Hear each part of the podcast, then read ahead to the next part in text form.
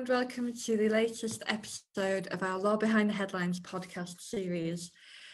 I'm Emma Cartwright, an associate at Waitman, specialising in occupational stress and harassment claims. I'm joined again today by Peter Wake, a partner in our litigation team who specialises in data and privacy litigation. This is episode two of Waitman's podcast in respect of the Wagatha Christie saga. Listeners may recall that in the first episode, which went out after the trial but before the judgment, we analysed the number of court skirmishes leading up to the High Court trial and considered how they provided lesson learning guidance on some common litigation pitfalls and challenges. We now have the judgment, which was a resounding win for Mrs. Rooney, who, as listeners will recall, had been sued for defamation after alleging on social media that Mrs. Vardy had leaked her private stories to the press. So, Pete, what are we going to talk about today? Thank you, Emma, and hello to um, our listeners. Well, um, when we put out the first podcast, the decision of the High Court judge who heard the case, Mrs. Justice Steyn, uh, was eagerly awaited after a fractious and somewhat salacious eight day trial that was uh, widely reported in the press.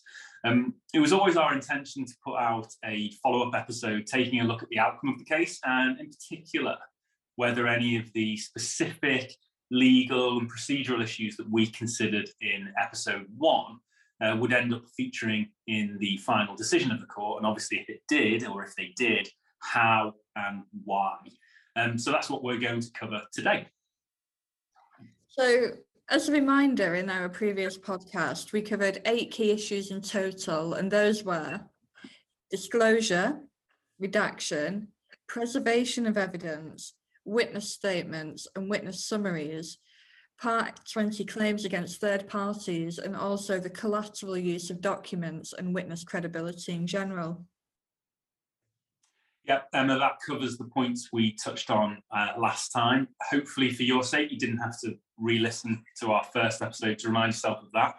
Uh, but not all of those topics featured prominently uh, in the judgment. The ones that did feature prominently were inadequate disclosure, preservation of evidence, and the issue of witness credibility. So, those are the topics that we're going to be focusing on today. Brilliant. So before we get into the hot legal topics coming out of the trial, it would be worth summarising the case and the outcome. As I said at the outset, Vardy was the claimant and Rooney was the defendant. Vardy sued Rooney for defamation after Rooney posted on her social media accounts that Vardy had leaked private information and stories from Rooney's private Instagram account to the press. It was accepted by the court that the relevant posts were defamatory of Vardy and caused her serious harm, but Rooney defended the case on the basis that her posts were true. Yes, that's right, Emma. And just to add to that, since it was accepted that the posts were defamatory and that they caused Mrs. Vardy serious harm, uh, the burden was on Mrs. Rooney to prove her defence of truth um, in a nutshell, what she needed to establish on a balance of probabilities uh, was that what she'd accused Vardy of was true or substantially true. Uh, this is sometimes referred to in defamation cases as proving the sting of the libel. Yeah. And based on the widely reported judgment, we know that Rooney did successfully prove it was true or substantially true that Vardy had leaked her private social media stories to the press. Correct. Yeah, the judge was satisfied that it was more likely than not that Vardy's agent, um, people may, may remember Caroline Watt, had leaked Rooney's private Instagram stories to the press, and th- this was known by or condoned by Mrs. Vardy. And that was sufficient for uh, Mrs. Rooney to establish her defence of truth and therefore to succeed and defeat the claim against her. So, returning to the issues for today, I think the first thing you wanted to look at was the lost evidence in this case, and specifically the WhatsApp messages between Vardy and Caroline Watt that were no longer available. Listeners may recall that Vardy had an IT issue, meaning that all the media attached to the messages were lost. This issue occurred, the IT issue, that is, during the course of the litigation. Yeah, so Rebecca Vardy was unable to supply through the course of disclosure uh, the complete WhatsApp messages to include videos, photographs, and screenshots that were missing from the messages. And the evidence that she gave on this to the court was that in the process of exporting the entire WhatsApp chat, the images, videos, and audio files were lost. And this was something that the digital forensics expert for the defense had described as somewhat surprising. So, did this feature in the judgment, Pete? Yeah, it was an issue that absolutely featured in the judgment, Emma, uh, uh, as I'm sure you won't be too surprised to hear. Um, the judge held that it was highly likely that Mrs. Vardy deliberately deleted the WhatsApp chat with Caroline Watt. Uh, and the reason she reached that conclusion, the reason she thought that Mrs. Vardy had done that, was because the messages were likely to be incriminating. So, this conclusion by the judge underscored many of the other issues in the case because it allowed the judge to draw what's known as adverse inferences in respect of Vardy's evidence as a whole. Right, and just before we consider what some of those adverse inferences were, there were, of course, two parties to the exchange of these WhatsApp messages. Listeners may remember that Miss Watt's phone was said to have been lost when she accidentally dropped it into the sea whilst on holiday.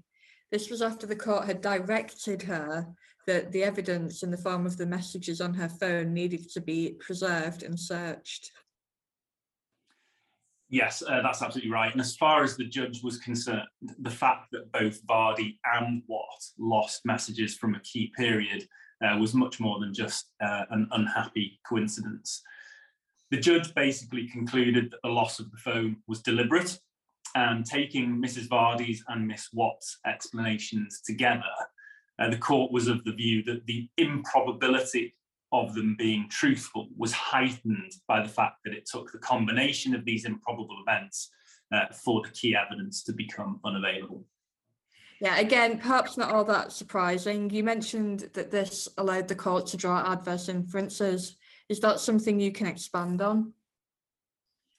Yeah, adverse inferences. So, in a nutshell, what that means is that in appropriate circumstances, the court is entitled to draw an adverse inference. What that basically is, is effectively a negative conclusion uh, where a party has um, failed to disclose documentary evidence, for example, or here, uh, where the court finds that it's being deliberately destroyed, a negative conclusion can be drawn on that issue and also how it feeds into other issues. So examples of that in this case were where there was no clear evidence, for example, that Vardy or Watt had revealed a specific story. There wasn't anything directly on point, for example, in certain circumstances. The judge's conclusion, nonetheless, was that evidence had been destroyed and that allowed her to draw an inference that Mrs. Vardy and Miss Watt together leaked more information from the private Instagram account of Mrs. Rooney than just the eight posts which were um, featuring and which there was evidence about. Right. So the take home is the importance of ensuring key evidence is preserved.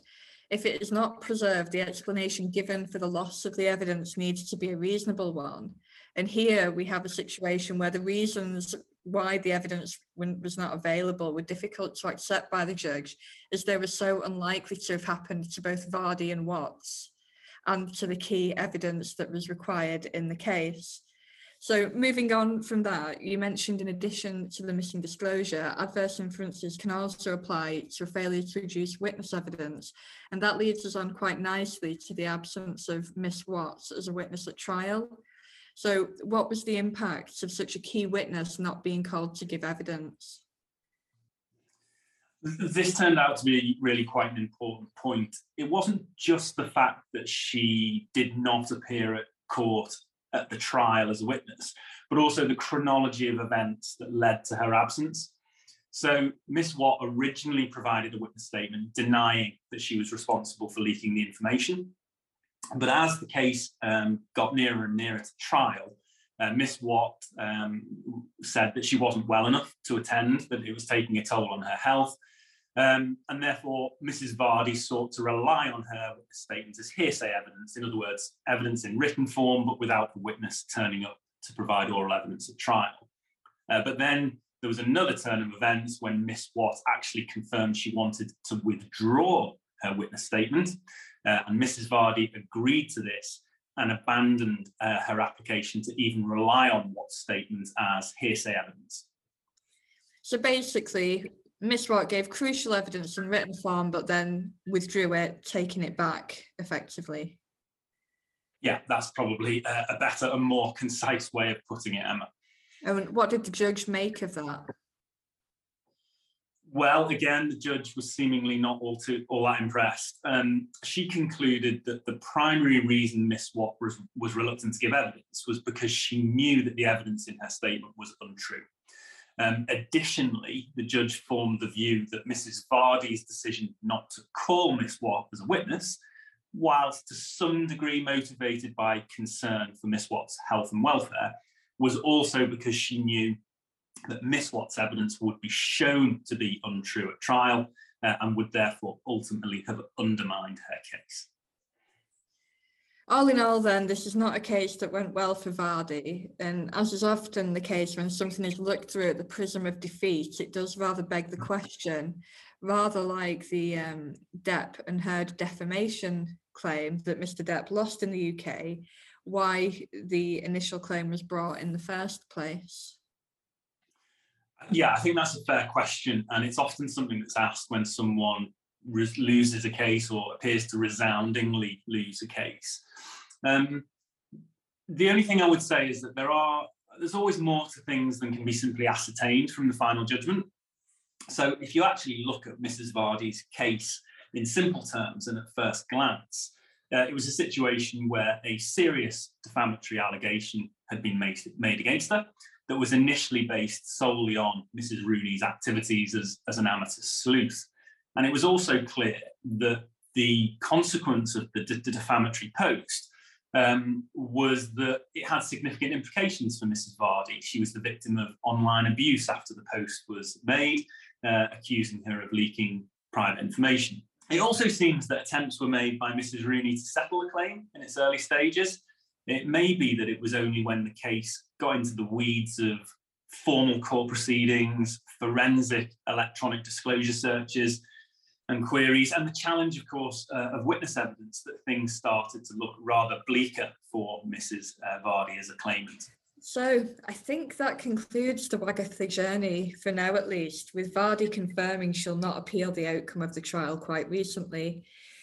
It is, though, not the end for the protagonists, as news reports suggest that Rooney has signed a deal with Disney for a documentary on the case, and Vardy is also in talks in relation to a behind the scenes documentary about the trial. Have you got any final observations, Peter, before we conclude? Yeah, just a couple of things, I think, Emma, which are generic to litigation, really. So, firstly, I think it's a salutary, salutary reminder um, that litigation is not for the faint-hearted uh, and should really always be a last resort.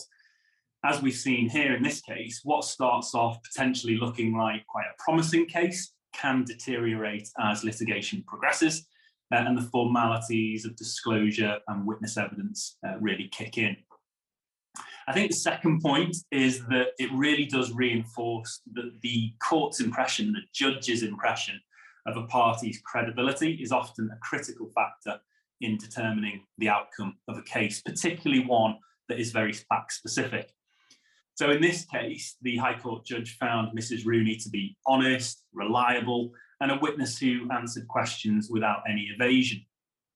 By contrast, Mrs. Vardy was uh, seen to be a witness whose evidence had to be treated with very considerable caution uh, and the judge often felt that her evidence was somewhat implausible and inconsistent with the documentary evidence. And this in itself, this key point of credibility, may have been enough for Mrs. Rooney to prevail, even without the theatre of the other issues that we've discussed. Yeah, it's very interesting, Pete. And as a final thought, and perhaps, dare I say, another episode, We've not had any news about the costs of this litigation, particularly the costs of Rooney's that will need to be paid by Vardy. we're not privy to exactly what settlement attempts Rooney made, but it may be that she's entitled to enhanced costs if the court determines that Vardy unreasonably refused or rebuffed settlement proposals. I think all of that remains to be seen. But for now, um, that's all from me and Pete in relation to the Wagatha saga. But if anybody has any questions, they can get in touch and it's something that we're more than willing to reopen in future. Yeah, thanks, Emma, and thanks to everyone for listening.